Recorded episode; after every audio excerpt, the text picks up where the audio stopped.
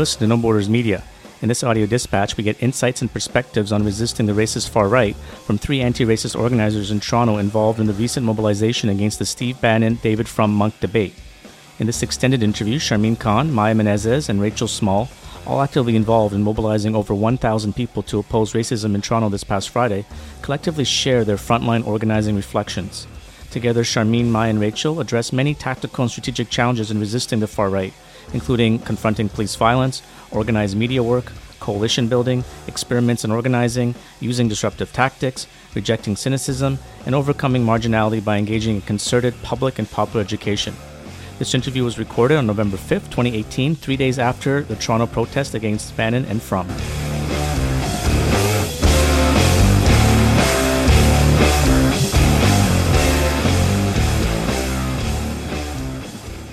I'm speaking with Maya Menezes, Sharmeen Khan, and Rachel Small. All three were organizers of this past Friday's protest against both Steve Bannon and David Frum at the Munk debates. They are part of the Bannon Frum Toronto Unwelcoming Committee. Maya, Sharmeen, and Rachel, welcome to No Borders Media. Hi. Thanks. Thanks for having us. Uh, Rachel and Sharmeen, we uh, we spoke before the protest, and now it's a couple of days afterwards. And we've added Maya, who was as involved as as you guys were in, in organizing this protest. So I'm wondering, just to start off, if you can share your impressions of this mobilization that took place this past Friday and which captured a lot of headlines across Canada and really across North America. Maybe Maya, we can start with you. Yeah, um, I mean, I see this as an incredible win, uh, mostly because uh, we had hope to maybe at, at best gather about 200, 300 people in the streets, and to have at peak almost 2,000 people was a really incredible coming together of anti-racist folks in the city. I mean, I don't think any of us had expected that so many people would be willing to come out to um, a much more uh, militantly involved direct action and participate to the end. So, and, and from the number of people in the streets to the media coverage that adopted messaging of I actually naming white supremacy, white nationalism, and fascism as things that are attached to um, both Frum and Bannon were things that were really, really powerful to see. So I think it was an incredible win. How about you, Sharmeen?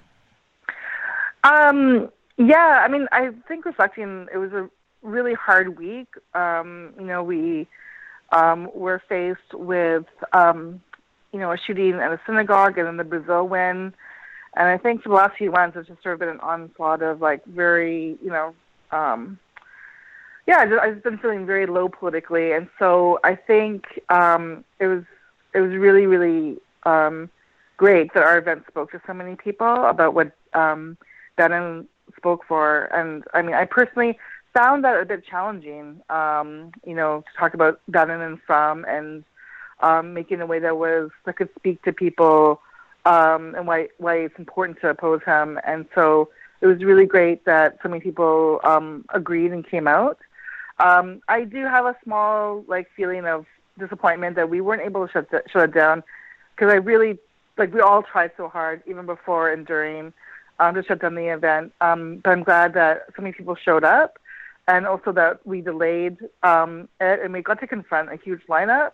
Um, so people had to face us as they went in um, like Rick Mercer and like really um, like I don't know famous journalists and stuff had to face the crowd as they went in, and so uh, that was really great. Seemed like the crowd um, was. It seemed like the audience was only fifty percent what it was supposed to be too. So that might have had something to do with the uh, protest. Mm-hmm. Uh, Rachel, how about you? And I know uh, in the midst of all the organizing, you were also somebody who, who got arrested too. So, as you give your um, impressions of how it went, maybe uh, talk about the impressions, but also talk about the cop response, which resulted in, in your arrest. Yeah, I would I would echo a lot of what Maya and Sharmeen said. I for me, the feeling in the city over the past few months has been uh, I mean, people talk about a far right wave that's growing, and I think it has felt kind of like this wave, like this thing that is happening to our city that is threatening people in our city. And I've been feeling and hearing a lot of people talking about powerlessness in the face of that. So I think um, while there's been a number of maybe like smaller anti fascist things, and there's obviously been people doing a ton of work every day, all the time to counter that movement, this felt like the biggest win, the biggest public thing that we could hold up, uh, strongly opposing that movement that at least I've seen in Toronto in a very, very long time. So I think that was huge. Um, I personally saw basically none of the rally because um, I, for a brief period, was in the ticket holders line and then was arrested uh, while coming maddeningly close to to locking down the box office. So I'm obviously disappointed that we were not uh, successful in actually um, shutting off some of the doors to the place and and maybe more actively preventing the event from happening at all. Uh, though it was pushed back an hour, the start time, and as you mentioned, it was only 50% full when it started, and then more people kind of trickled in as it happened. Um, I was arrested with with just a very small group of people who, as I mentioned, were trying to lock the box office. We were arrested very violently. Um, I was not injured, but someone beside me was punched in the face and is, yeah, currently dealing with really serious health repercussions, a serious concussion, a broken tooth, um, two black eyes. It was it was really, uh, yeah, it was a brutal arrest that happened there. Um, other people, uh, yeah, throughout the night were pepper sprayed, were um, hit with batons. Uh, someone else suffered a very serious concussion while being arrested. Other people were uh, held in police vans for upwards of five hours, which is, yeah, for anyone who's been in a police van, that's a terrible situation. And there's no temperature control. And, anyways, the police brutality was was really intense. A lot of people have uh, have mentioned that an action isn't over until we make sure everyone who's arrested is out of jail and uh, that either their charges are dropped or resolved in some sort of satisfactory way. So, could you just let our listeners, because I know a lot of listeners to No Borders Media will want to know um, what kind of charges are people facing, what kind of conditions are they facing, uh, is everyone out, and what's legal support looking like right now? And it's also an opportunity to, to make a pitch if there is a fund or there will be a fund for legal support where people should check that out. So maybe I'll start with you, Rachel, but if, if Maya or Sharmeen want to add anything about legal support, they can as well. Sure. Um, I'm not uh, 100% confirmed on every single person's charges at this point. Um, 13, at least 13 people were arrested. I know one was charged with assaulting an officer. I think most people were charged with mischief under 5,000. There were some tickets with fines and maybe a few other assorted charges. Um, I think there will definitely be a unified call out for support and a legal fund, but I think it's just a bit too early at this point, um, and we're just getting all of that sorted. Rachel, you got arrested early, but maybe Maya and or Sharmeen, you can just share your impressions of how that evening played out. I'm from Toronto.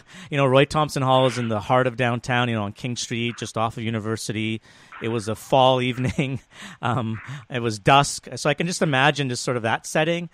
But to add to that, you know, upwards of more than you know what was supposed to be more than 2000 people to attend the event most of whom are probably in some way hostile to the protesters that are criticizing them from going in and then on our side the anti-racist side over at least over a thousand protesters i wasn't there but that's what i make out from it but um, uh, Maya and Sharmeen and Rachel too, but Maya and Sharmeen, let us know like how it played out. What was it like to be there? What was the what was the mood? What happened? I know you've talked about people moving around a lot and the police brutality. Let us know how it how it played out on the streets of Toronto this past Friday night. It, it started out like honestly very strong, and um, the reason I'm trying to be reflective is because um, I was personally just very nervous. We had um, it's been a while since we since I had planned a rally, um, and we wanted to coordinate like one action of a rally that would support different forms of actions to try and stop the event. And so I was very nervous of how that was going to go down. And um, you know, I we had to still um, debrief amongst all of us about what could have been better and things like that. But I was very nervous because um, this kind of communication had stopped with a lot of the people, and I realized then that some arrests had happened very early. Like I'm talking, the event started at five, and um, shortly after five, people were arrested. So um, I was just um, dealing with the excitement of people arriving, and then people I was organizing with getting arrested, and just feeling this sense of okay, I just got to like push forward, but also uh, people getting arrested, and um, it was really hard to get information that was correct. But um, honestly, the streets um, filled, like King and Simcoe, we were, um, like Maya said, I was expecting a couple hundred people. Um, not sure why I downplayed it, but we um, we had gotten so full that we had to take uh, Simcoe, so we had to take the streets, um, and uh, that was really exciting, although challenging because when a crowd is so big and you're not prepared for it, it's um, hard to communicate. And so some parts of um, the rally, um, it was great. They kind of like were they couldn't hear everything of the speaker, so they just kind of chanted on their own and um, started confronting people lining up. Um, so yeah, the the streets are pretty full with over a thousand people. I've heard various numbers. Um, it was like people saying it was, you know, uh, going to be fifteen hundred. And uh, what we had found out was that um, um, police were kind of filing people um, away from the rally. So we are at the corner of King and Simcoe, and they're letting people in at the other end of Wellington, um, where um, there was like different forms of drug action happening, but they're away from the uh, from the rally. So uh, we had decided that we would move the rally down and actually be right in front of the doors. Um, so we were there for um, you know uh, a, a bit a long while. Uh, we had speeches, we had chant, chant chants, um, and also Rhythms of Resistance came out, which was really great. Um, so it was kind of a mix of some people listening to speeches, but also some people taking on their own to be really confrontational with uh, the people entering Roy Thomson Hall um, um, with their tickets. Um, and uh, a lot of the rally was also responding to what the police were doing. So we heard of um, pepper spray happening. We tried to respond as best as we could to either both keep people safe but have people respond, um, have people um, be there to help the people who are pepper sprayed. Um, and then we also heard of the police kind of slowly beginning to surround us, and I think kind of some G20 memories um, triggered us, and there was a fear that we were, they're going to try and kettle us. So then we moved the rally again um, to take over King and, and Simcoe so that we could have different avenues to leave if we needed to. And there, what was kind of amazing was that the lineup to go to Roy Thomson Hall was so long that it kind of like went out and then curved down across, like down King Street, so that you know, I didn't know who was protester and who was a Roy Thomson Hall person. Like, I was a little confused why some protesters were so fancy, and I'm like, oh, this is actually a person going into Roy Thomson Hall. So, you know, protesters and, and people online were like face to face, very close, and um, and I heard various conversations happening. Like people chose how they wanted to engage with people in the lineup. Some were just like actually having a debate with them, and other people were yelling shame or you know just yelling at them. Um, and I could foresee a lot of people arriving and seeing that huge rally and leaving. And I think that's what accounted to a lot of the empty seats inside.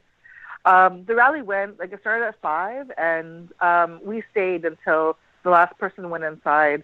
We knew that there were people um, who bought tickets to disrupt the event. Um, I didn't really know what that plan was, um, but we knew that something would happen inside, and there was a banner drop when Banner when Bannon was speaking. Um, also, I heard that people were regularly booing um, during the debate. I haven't watched the debate, so I, I'm not sure what their response was like. Um, but just as because um, it was a lo- long rally and it was getting cold, the numbers were beginning to thin out once the people went in, and so everyone's safety, we decided to leave all together, and then also um, a few of us then um, did um, arrest support and go to the different police stations to wait for people to be released. So, um, yeah, that's kind of what happened. I don't know, Maya, if you had any details you wanted to put in that I might have missed. Yeah, I mean, I I thought in I think anytime you call a coalition of so many different groups of people, communication's going to break um, in some ways absolutely. Um, I think that what was really, I think what was really interesting that happened was we were expecting to spill over the street, but we weren't expecting to spill over onto the street as much as we did. I think by the time people started arriving, I mean, we were there doing media interviews at about four o'clock, four thirty. Um, by about you know five o'clock, media were asking us, you know, how many people do you expect, and what do you think is going to happen? but by 6:30 there was well over a thousand people there, and that was really wonderful and surprising. And so the concern, of course, was, you know, are we here to just you know stand, or if the police are attacking people, can we strategically move to protect those people? Um, and so I think the decision was made at that point to move with police violence to ensure that we would have strength in numbers and making sure community was safe. Um, and I think that's where things got complicated, but um, largely I think it is a really big learning experience for us and how we stay in touch with people. I think there was a lot of um, confusion about. I mean, at, at, some point, the police did try and kettle us from Wellington and uh, King Street, which are uh, north and south of Simcoe. Um, and so, I, thankfully, I think we had a lot of people who had a lot of, you know, past action. And for sure, you mentioned like G20 experience, and decided, you know, let's take the intersection. Um, I think it was really. I think it was a really good strategic decision. I think we, it was, you know, it had to happen when it happened because it took that long to have the number of people who were willing to make that move. Um, but I think it was a very powerful image for everyone that was in line. You know, of course, there were there are about 2,300 seats in Roy Thomson Hall. We had about between 1,500 and 2,000 people on the street at peak. Um, and so when we delayed the event to the extent that we did, the line to get up was wrapped around the protest. Um, and so we were ringed by people waiting to get in, which sparked a lot of um, interesting confrontation, um, but also conversations. I know a lot of protesters, I saw them walking up to people, asking them questions about why they were attending, what brought them there, what kept them there, what they were hoping to get out of this. Um, and I think it was a really important frame that we were able to take with the media. I mean, I know, for example, that when um, protesters started being attacked by police, that suddenly um, I was hearing media cameras around us reporting uh, protesters attacking uh, folks in the line, which we knew was absolutely not true. We knew that there was screaming fights going on, but there was nothing uh, physical about it. And so that, I think, presented a really great tactical opportunity for us to jump in front of the cameras and start naming police violence. And that went wildly to our advantage and um, was a really important lesson to learn about getting in front of that media angle. Um, and I think we saw that parroted in a lot of the uh, media channels that we were communicating on, which was really wonderful. So that was like a very, for me, an important tactical experience of having somebody assigned to like get in front of that media message and steer that narrative in a public way. I think the thing that was really wonderful as well about the messaging of it all um, was having. I, I mean, I didn't get to watch uh, a lot of the media interviews until Saturday and, and yesterday, um, but it was really powerful to see the public having a conversation about white supremacy and white nationalism with the media. I mean, I think like uh, I mean, Rachel and I were chatting about this earlier, but um, it was it's been rare that those titles are attached to Bannon in a really public way. Um, and we talk about you know populism, and we talk about the rise of radical right-wing extremism and the alt-right, but those, those specific terms, I think, have sparked a debate that are um, one of the few debates worth having in this scenario, which is, you know, why why aren't we talking about this and why aren't we calling, you know, a spade a spade? Um, and that was really exciting. I think like one of the things that I learned a hard way was to expect the unexpected. I think in Toronto we hadn't seen um, pepper spray used in this way on protesters in a really long time. And so when pepper spray was whipped out, no one was prepared. Um, we didn't have milk and magnesia. We didn't have milk in general. And um, when the medics went dark, suddenly a lot of people had to spring into action who were not prepared to. And I think it was met in the best way that it could be, but it taught, a, I think for me, it taught a really val- valuable lesson in being prepared just in case and having people with all of those antidotes ready. Um, and so that was one of the harder lessons of the night, and that people got hurt in that way, and it took a while for us to respond to getting people the relief that they needed. Rachel, do you want to add anything to what Sharmeen and Mai have just outlined about how it played out that day? Again, you've already mentioned you were you were taken out of commission a bit early, but uh, how did, what was your take? I might just add something about the actions that took place uh, inside. Again, I didn't see this personally, but I, I debriefed with one of the people who dropped one of the two banner drops that happened inside the debate itself, and I thought what she, some of what she said was really interesting. She talked about I mean, she stood in that line for a very, very long time, I guess an hour and a half. So had some interesting, yeah, opportunities to hear what people were saying. I mean, I think a lot of it was was stuff that other people have already mentioned. That this was kind of an amusing, entertaining evening for people um, that they, yeah, that they didn't feel any, uh, that they, they really weren't absorbing what anyone but so much of Toronto was trying to tell them about how there's real violence and there's real implications uh, involved with letting these people speak. But also, she she talked about the types of things people were saying in line and how there was a real defensiveness there as well. People were saying, "Oh, Ben is not anti-Semitic for these reasons that were frankly just bullshit, made up lies," or or oh, Frum didn't really do these things. Like there, it seemed like there was quite a bit of defensiveness. But then when people finally moved inside, she noted that suddenly everyone kind of relaxed and it's like oh we're safe here we're with our people here nothing forget it like forget everything about that protest outside. So that's partially why i think it's so important that and so exciting that there were these successful disruptions inside. Like there just doesn't get to be a safe space for white supremacy and there doesn't get to be a space where people feel like they don't they're not going to be made uncomfortable and they're not going to be uh, called out on what they're supporting with their presence, with, I mean, with their money paying to be there.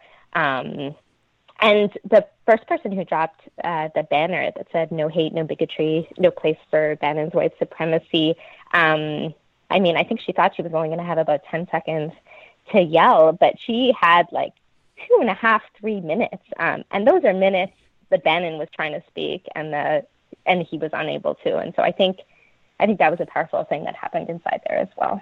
In in assessing these kinds of mobilizations, uh, there's how people on the outside see it. There's what happened and what the media says happened. There are the goals that organizers set for themselves and the goals that people think the organizers did set for themselves. So, I know as an outside observer, this mobilization was really inspiring. You know, I wasn't there; I wanted to go, but I, I just couldn't go. But you know, having at least a thousand people come out for something like this is really fucking impressive. Clearly, this that's a reflection of of a lot of coalition building and organizing, and maybe a lot of groups that don't often organize together trying to do that. And even on on the, I mean, there's already been the critical note that it would have been better if you know it was actually shut down, or there might have been some actions plan that didn't quite pan out the way they intended to. But you know, I always the way I always put it is just trying is enough, right? And you learn your lessons and just try to do it mm-hmm. better the next time. So that's my take on the outside, right? So I'm just saying it seems like a huge tactical victory. And just I guess make one more point before turning it over to you to maybe sort of summarize this assessment as organizers of how it went. The media stuff, uh, Maya talked about that in in detail, and actually all three of you have talked about it. But Maya, in, in your response, you talked about it in some detail. That was just a huge success. The framing of this really questioned whether someone like Bannon or even Frum, but particularly Bannon, should be given this kind of platform. That was clear, and all three of you were were in the, the midst of this media hurricane in one way or another. And I uh, just want to say, observing it through the mainstream media, it really came out loud and clear with just some really clear messaging, clear sound bites, a clear critique of why this is happening. So again, as an outside observer, those are some of my observations and and I, I do make critical observations, but just I know what it takes to get a thousand people out on a Friday night to take on something like this, and that's not easy. And you guys did it, but I'm just wondering, as organizers, knowing that a lot of our audience here listening to this podcast are are often organizers in other cities all over North America and parts of Europe. Uh, all over the world, actually. What are other lessons or your assessment of how it played out beyond which you've already said? Maybe a, a quick summary of that, if, if each of you can, can mention that. Any one of you can start. Go ahead. Okay, I'll start. This is um, Sharmeen. Um, yeah, I think in summary, you're right um, that it, thanks, Jaggi, for the props. so, because um, yeah, when you're kind of in it, you just kind of really focus on small details, so it's hard to have a bird's eye view. Um, I think the big lesson is that um, there are so many opportunities and experiments um, if we can open ourselves to more coalition building. I think that's been my whole my big lesson because I did work with groups that I, I didn't work with before. You know, some that um, um, I, you know, I'm like, oh, they're so too liberal, and some that I'm like, oh, they're just like so inexperienced. And I think that I just had to open myself to try, like, to to build trust and to be open to experiments and compromises. And I think that's hard for any you know, any activist group, and especially if you are, you know, wanting to be really radical and militant, it's um, it's it can be there's some there were some really hard discussions and and and conversations and debates, but I think we were able to provide an event that different people with various comfort levels could participate in. And I think that we have to be more open to that um, and experiment more. Um, and so that's my sort of big takeaway is that I think when you're open to working with kind of the unusual suspects, that it actually opens more opportunity where you can experiment.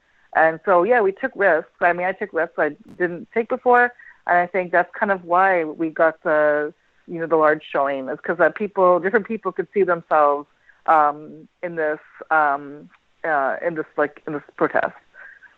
Rachel or Maya, do you want to add anything? Maybe I'll um, just piggyback because I think I wanted to say something about risks as well. Like, I think even just being this hopeful was a risk, honestly. Like, daring to think that we, I mean, Roy Thomson Hall has like 20 doors. Like, even just thinking that we could take on this venue, with this person, um, like, the Munk debate is kind of like a big fucking deal here in Toronto too, and is like a conservative love it. Like this was, I think, super ambitious, and I think there's some not not this is not just a Toronto thing, but there's like a lot of cynicism here, and I think it was a big risk to even just like step beyond that, and like you said, Jaggi, just like really try. How about you, Maya? I think the biggest thing that I'm taking away from this, and, and just to not so, so I'm not repeating what Rachel and uh, Sharmeen have, have really well said, uh, is to not be afraid to lean into a media strategy. I think that you know when I when I think about why why do we keep losing and what is the right doing better than us, it's having a really clear, very malleable and like easy to understand frame. It's accessible, it's far reaching, and to be able not be afraid to get in front of the media narrative that you're expecting. I think something that we did well very early on was starting to frame things to the public in a way that people could hold on to, and a way that people could reach um, in whatever area of accessibility they were at, and then just to drive it home. And when we knew that the media were really picking up on Bannon, and that white supremacy and white nationalism were being tied to this debate, we were able to introduce Frum in a way that made sense for people. And we were able to drive home, um, you know, a critique of the Iraq war that got picked up by the media. Um, and being able to not be afraid to, no matter which way the media is trying to take your angle, to get in front of a camera and steer it back the way you want it to be steered.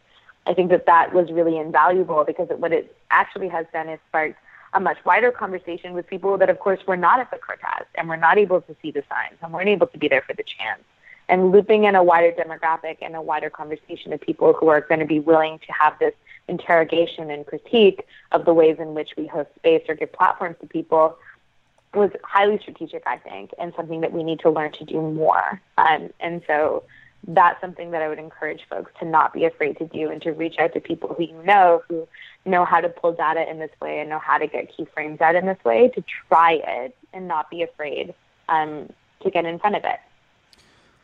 This is uh, audio, so it's it's tough to get reactions. But I just want to say that I've been nodding vigorously at practically everything that everybody's been saying. But at that at that point you just made Maya about you know getting ahead of the media frame and not being afraid of that, I was particularly nodding vigorously, and I pumped my fist at one of those things you said. I just I just wanted to really agree with that, and clearly uh, you folks you folks in Toronto did that well.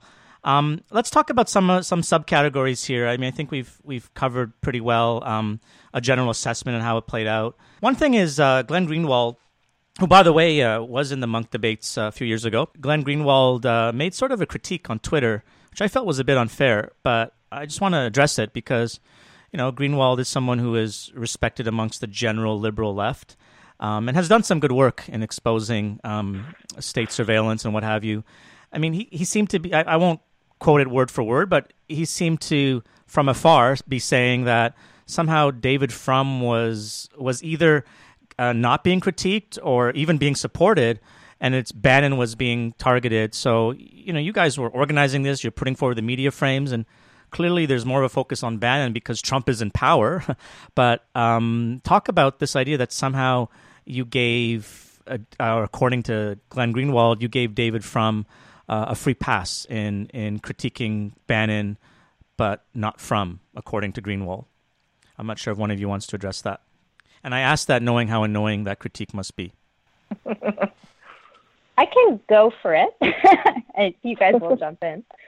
this is Rachel. Uh, I can speak to that a little bit. I yeah, I think on one level his his tweet was was pretty annoying. I mean, I think it was reflective of someone who who wasn't there, who was looking at some things from afar, and frankly, to to judge what protesters thought or cared about or were motivated by based on like a small bit of mainstream media is I mean, maybe not the best way to do that. I thought there was something interesting in his tweet, though. I think if you took the word protesters out of it and just talked about how do liberals feel about this debate, I think there was some real truth there. I think that uh, this was not reflective of the coalition organizing it or honestly of the thousand plus protesters on the street. But I think liberal Toronto as a whole probably did feel more or less as he said, which is, oh, Bannon's terrible, but we welcome Frum to kind of run like write in and I don't know, take him on and, and redeem us. Um, I think he was pointing to like a real a real issue that is happening there. Uh, Sharmeen or Maya, do you have anything more to add about this Greenwald tweet? Yeah, um, this is Sharmeen. I so yeah, um, from the very beginning we um, talked about um, Frum and his role in the Iraq War has been basically the chief architect, a propagandist, a speechwriter, and um, and we had a lot of debates. I mean, to be upfront in the coalition about um, how much to center that you know, if it was a debate between Frum and someone else, would we still be here? Would this be protest, et cetera, et cetera? But um, but we were we were organizing against Bannon, but also the whole framing of the debate, right? Which was this kind of reforming of Frum, who is now seen as anti-Trump and as seen as like a you know more reformed, you know maybe a more uh, more liberal conservative or something to be the rational opposition to Bannon was in itself just ridiculous. And so, um, but we made strategic choices, you know, and I think uh, Maya explained the media strategy of, you know, really centering Bannon uh, because he is more popular. And also Bannon is has a particular project right now that is incredibly harmful, you know, in terms of like his world tour and the movement he's trying to build and his role in Europe. And so um, definitely like that that maybe um, had more airtime but when we could, when we were able to engage the people, we did bring up some and his role, and um, and it was in all it, it was in most of our um, messaging, and also our protest was like the Bannon Frum it was like a Bannon Frum protest. It was just like an anti-Bannon thing. So, um, yeah, I could um, maybe from like maybe he just saw one clip and he made that assumption, um, and um, yeah, and I'm kind of like I'm mostly annoyed that he thinks it was liberals who organize this. Like liberals would never um, have a no platform a politics or want to shut down an event like this. So I was a bit annoyed with it, but you know that's I guess that's what happens, and um, yeah, I'm, I'll, I'll let it go after this interview. So. Another another um, I guess subcategory is just the Munk debates themselves. It seems pretty clear that the whole purpose of the Munk debates, besides being entertainment for you know a certain elite of Toronto that will fill up, you know, concert halls or listen to CBC ideas or what have you, um, is to sort of redefine what what is right, like to sort of normalize far right as right. And this just isn't just isn't with Bannon. If you look at previous speakers, you have Nigel Farage who spoke, Mark Steyn, Newt mm-hmm. Gingrich. Newt Gingrich has been there three times. You know, when you have people on the so-called left, uh, you know, the furthest left you'll get is you know. Um, I don't know, like uh, Fareed Zakaria or Stephen Lewis. Um, Henry Kissinger has spoken. Niall Ferguson, who's an apologist for uh, colonialism in India. Uh, so it's the debates themselves are set up for that way, and of course, there's reasons to maybe oppose it some years and not other years. And of course, being named after Munk and trying to basically whitewash this man's reputation, who uh, as founder of Barrick Gold, has been responsible for all kinds of destruction, and it's it's all run by this foundation that is basically funding a lot of other right wing stuff. I, I kind of am asking a question by giving answers, but um, I was just sort of blown away when I paid more attention to these Munk debates because I sort of don't. It's like every year there's some semi famous speakers that come and speak, and it, you know intellectually could be interesting or not. But I'm realizing it just really redefines what right wing and left wing is to be sort of more right wing. i'm just wondering if, if any of you have thoughts about the, these Munk debates that have been taking place since uh, 2008. Um, well, so this is Maya. Um, I think we're also in this really terrifying crisis of public education with these issues. like I think the thing that was quite unsettling for me and unnerving was how many people who had no idea who Peter Munk was. Um, people I spoke to in line, um, people who, when we were chatting with the media, like weren't drawing connections about where all the money was coming from to fund this type of work. Um, and I think that like when we think about frames that we choose and how to communicate with the public, it was, you know, or even just the decision to talk about Bannon first and then to bring Frum into the conversation was to create a climate where people felt like they could follow what was happening and an understanding of why this arc is actually very dangerous. Um, and so, you know, coming into this conversation of why um, how the Munk debates have just become so normalized is because I think largely people have no idea. Um, and I think like it's something that, for example, like the Mining and Justice Solidarity Network has been doing really well um, with, you know, public education also they've been doing on drawing the connections between Canadian mining and abroad. But we, we have no idea how far this money stretches, and the public certainly have no idea. So creating frames where people can grab onto that narrative and interact with it in a way that educates them is so important. And I don't think something that we do very well on the left, but something we need to get better at doing fast. Another topic is the cops. Prior to this mobilization of you know over a thousand people, there have been a lot of small scale and larger scale mobilizations in Toronto, all over North America, of course, but in, in Toronto against uh, well Bannon, but also on out Islamophobes, groups like Pegida, um, this never ending cycle of, of people who try to demonstrate in Nathan Phillips Square or elsewhere, um, ex rebel media folks and what have you.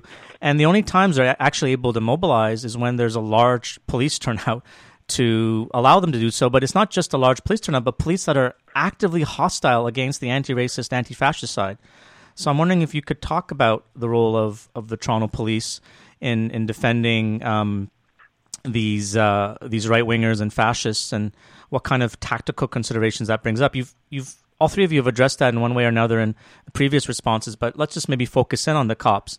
Clearly, if they were less mobilized for this and just were symbolically mobilized, maybe this event could have been shut down. Uh, so mm-hmm. let's talk about the cops and the role they're playing. Any one of you can start.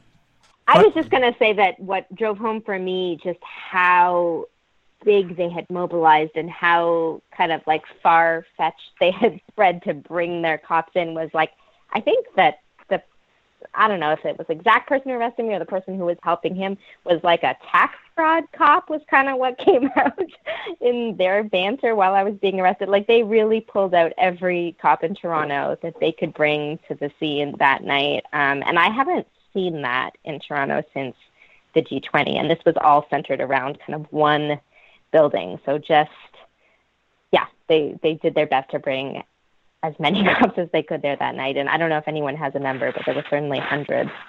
Sharmeen? Yeah, this is Sharmeen. So I yeah, I think what was really weird is that so um, just some context that when we contacted U of T, um, they always say, "Oh, the Munk debates is private. It's not, it's not a public thing. It's a private thing." You know, um, so to claim that you know any public like except like there's no public services going to it, except it's they're completely private. So, um, what is like so? Inc- I mean, I'm not surprised, but um, all these cops came out to allow a private party, basically, for the rich to continue, and um, yeah, there was. Um, and I guess I maybe took it for granted. I'm like, oh, it's a private event, you know, like um, there may be some cops there, but I was surprised at how, um, yeah, the normally when I've seen different forms of direct action happen, they kind of like let the activists do their thing for a while um, before they try and clear everyone out. Um, I don't know if that's performative and whatever, but they quickly moved in and shut down any forms uh, or any attempts to try and you know um, blocking the parking garage or the doors or anything. Um, and um, and it was quite a sight to see hundreds of cops just lined up um, not only protecting the building, but protecting people going in, like from lining in, um, like lining, lining up to go in. Um, and they would reform in order to protect people from going in. Um, and uh, yeah, and they also use, I mean, people were trying to like cross the barricades in order to, you know, um, block the doors and things like that.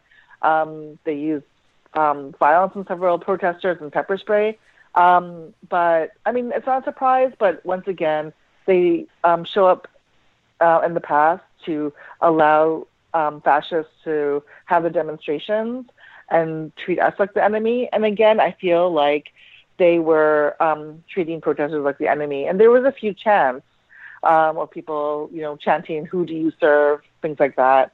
I mean, obviously we know the answer, but um, it's still it was just a stark reminder of just how uh, the police state is really set up uh, to protect not only you know um, rich um, events like this, but you know completely private events. I mean, it would make sense for the Munks to maybe hire their own security, but this is public police protecting a private uh, event from happening where people pay two hundred dollars a ticket. So, um, yeah, it was it was. I think like we need to think about that as a reality where if we want to start organizing against fascism, it's not just the fascists we have to contend with, but the support they have by the police state. And um, yeah, and uh, I admit before I, I kind of took it for granted. Maya, did you want to add anything to that? Um, I think, yeah. I mean, it was really um, an incredible police response for what was going on. It was very reminiscent of the G20, and um, I wish we had been more prepared for that type of response. I don't think anyone had expected that type of response from the Toronto police, mm-hmm. and I wish we had had more of a backup plan in order to make sure that you know the crowd was safer, that we as organizers knew how to deal with things faster and off the cuff. So, um, yeah, at the risk of repeating too much, just what Rachel and Sharmeen said, I'll just leave it at that. The the G20 connection seems apropos. Um, because while the Munk debates is a private thing, it's as close as you can get to representing the elite. You know, mm-hmm. people who, while at a private event, are people who, in, in their day to day lives, uh, like people like Tony Blair or Henry Kissinger or whatever, are part of that elite. Lawrence Summers, who used to run the World Bank, so um, not surprising that, that that happened. Let's let's step away from what happened on Friday, and I know that's tough because it's still pretty raw and still pretty present, clearly as as you know for you guys as as organizers, but let's look at longer longer term strategy and tactics in opposing the racist far right. You know, before Trump, but definitely since Trump, there's been an uptick, a clear uptick in North America of mobilizations by the far right and mobilizations against the far right, whether it's full on neo Nazis, whether it's Islamophobes, whether it's it's more soft uh, far right people who code their racism. You know, from Portland, Oregon to Charlottesville, you know, in Montreal and Toronto and Nanaimo, BC, and Edmonton people are mobilizing small scale mobilizations of dozens or large scale mobilizations of thousands. I talked to two of you beforehand, and you've alluded to it already um, in this interview about, you know, with the Pittsburgh synagogue massacre, and along with that, there was the shooting of, of two black folks in Kentucky uh, by a shooter who failed to enter a black church to shoot more. The election of Bolsonaro in, in Brazil, the seeming uptick of far right politicians all over people are feeling down about the poss- not the possibilities, but feeling down about the fact that the other side seems to be winning. But I guess taking some of the good morale, if I can put it that way, coming out of how you felt in Toronto, what are some thoughts you want to share about what it takes in terms of longer term strategy and tactics? Sharmeen and, and Rachel, you both addressed this a little bit in our last interview before the mobilization, but now that it's afterwards, I'm interested in your thoughts. I'm interested in Maya's thoughts as well. So, any one of you uh, can start about um, some long-term strategic and tactical considerations we should have in terms of opposing the far right. One of the points that one of you made uh, before uh, when I interviewed you before the mobilization, I think it was you, Rachel, was um, part of it is just getting out there and opposing them. Period, and then figure things out as you do it. But beyond that, what are some thoughts you want to share as uh, since you were in the heart of heart of this mobilization in a, in difficult with difficult odds because this was a, an elite event and a lot of people would say that Bannon isn't a white supremacist, blah blah blah what are some of these tactical and, and um, strategic considerations we should keep in mind? This is Rachel here. I think it was in our last interview, Jaggi, where you uh, mentioned that Bannon had already raised the idea that it's not a question of whether populism is really on the rise or not. It's whether it's going to be populist nationalism or populist socialism. Um, that was something that he said at the debate as well. I hate to. It was practically the first thing that he I said. Honest, it was almost the first thing out of his mouth yeah, at the debate. Yeah, I think it was the first thing he said. Yeah, and I honestly don't even know that I know what populism means exactly, or I think it means a lot of different things depending on who's saying it. And I like hesitate to agree with anything he said, but there is some truth there. I think Um, and I think some of what worked with our media strategy was about proposing a strong, unified, solid, and simple alternative.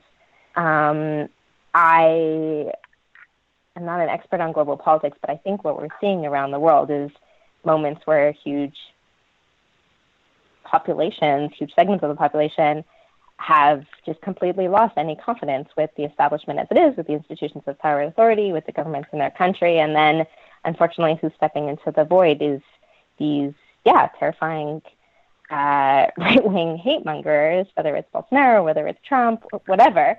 Um, and I mean, it's on some level, it seems obvious that the left needs to be doing the same. I don't know exactly how we do it, but I do sometimes feel like we see these glimpses of how can we show this other vision? How can we make these moments not about scapegoating the people who are most vulnerable, which we all know is one of the major ways that you end up in a fascist state, but instead about identifying, dismantling um, the people in power structures that are actually responsible. I may be dodging your question because I don't know exactly how we do it, but I think we do keep coming around to that question, and sometimes we see glimpses of how we do mobilize people under a powerful um, alternate vision that is about recognizing the real problems in our current system of power, but isn't about um, supporting violence and hate. Sharmeen or Maya, do you want to add anything? Yeah, I think uh, this is Sharmeen, and um, and I talked a bit before about you know experimenting with different models of organizing and different coalition models. Um, but I think that just like we had a really strong media strategy where I think our politics were clear and people were able to relate to that. Um, I do think a longer term strategy is needing to build our movements kind of on that same level, like giving people, um, not writing people off um, as being, you know, not in, you know, not down with it enough or not militant enough, um, and giving people a chance um, for the politics to change and to push people. Um, because in this coalition, we had people who were really, really uncomfortable with some of the actions that people wanted to take, and it's not until like we got to be meetings together and know each other, and it was definitely hard. But I saw some politics shift a bit, and um, I'm I'm definitely um, I'm definitely not wanting to be like I'm, I don't want to celebrate our marginality anymore. I do want to think about how I think for us to really fight this right rise of the right, we need to be stronger, not only numbers wise, um, but also strategy wise, and um, and we have to build leadership um, in places where people haven't seen before, and really be serious about that. So, I yeah, I really hope that um, you know while there were you know you talked about a lot of like misgivings and there was like definitely mistakes for sure because we were trying new things. Um, I hope that people will take a chance on each other um, so that you know we don't have to be just our group of five people um, trying to respond. You know, so um, that's those are sort of my thoughts for a long term plan. Is just you know, um, yeah, I'll leave it there. This is Maya. Um, I think that.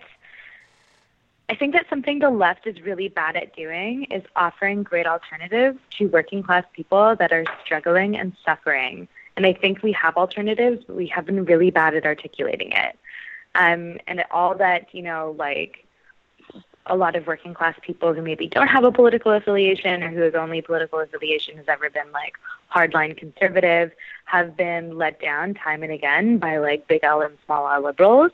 And they're now tying that to larger movements because we haven't gotten good at speaking to people.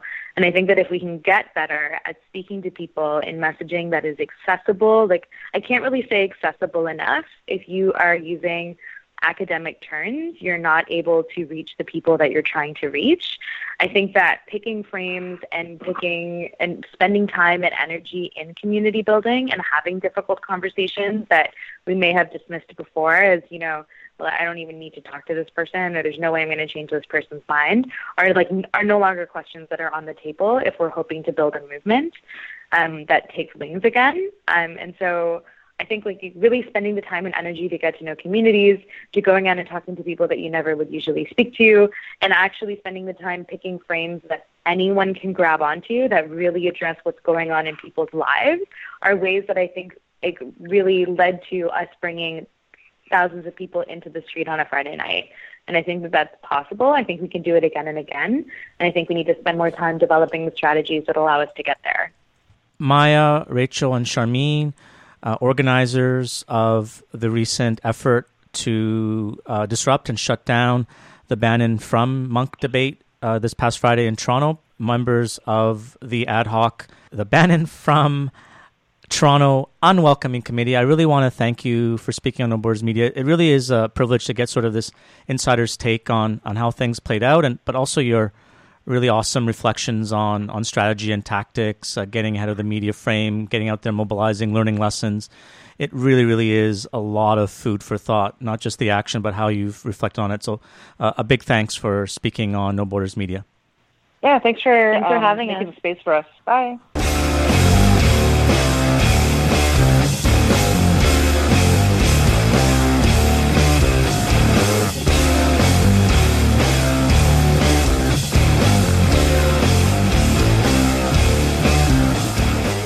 You were just listening to a No Borders Media podcast featuring three Toronto anti racist organizers actively involved in the recent mobilization against Steve Bannon and David Frum. No Borders Media is an autonomous left wing media network. We share and create content that supports the struggles of communities in resistance with a focus on the self determination struggles of Indigenous peoples, migrants, refugees, and working class people of color, all in the context of opposition to capitalism and colonialism. Some current focuses include migrant justice, resistance to borders, anti fascism, and anarchism. We are in the early stages of our independent media project. To stay in touch, send us an email at nobordersmedianetwork at gmail.com or look for No Borders Media on Facebook, Twitter, and SoundCloud. Much more to come in the coming weeks and months.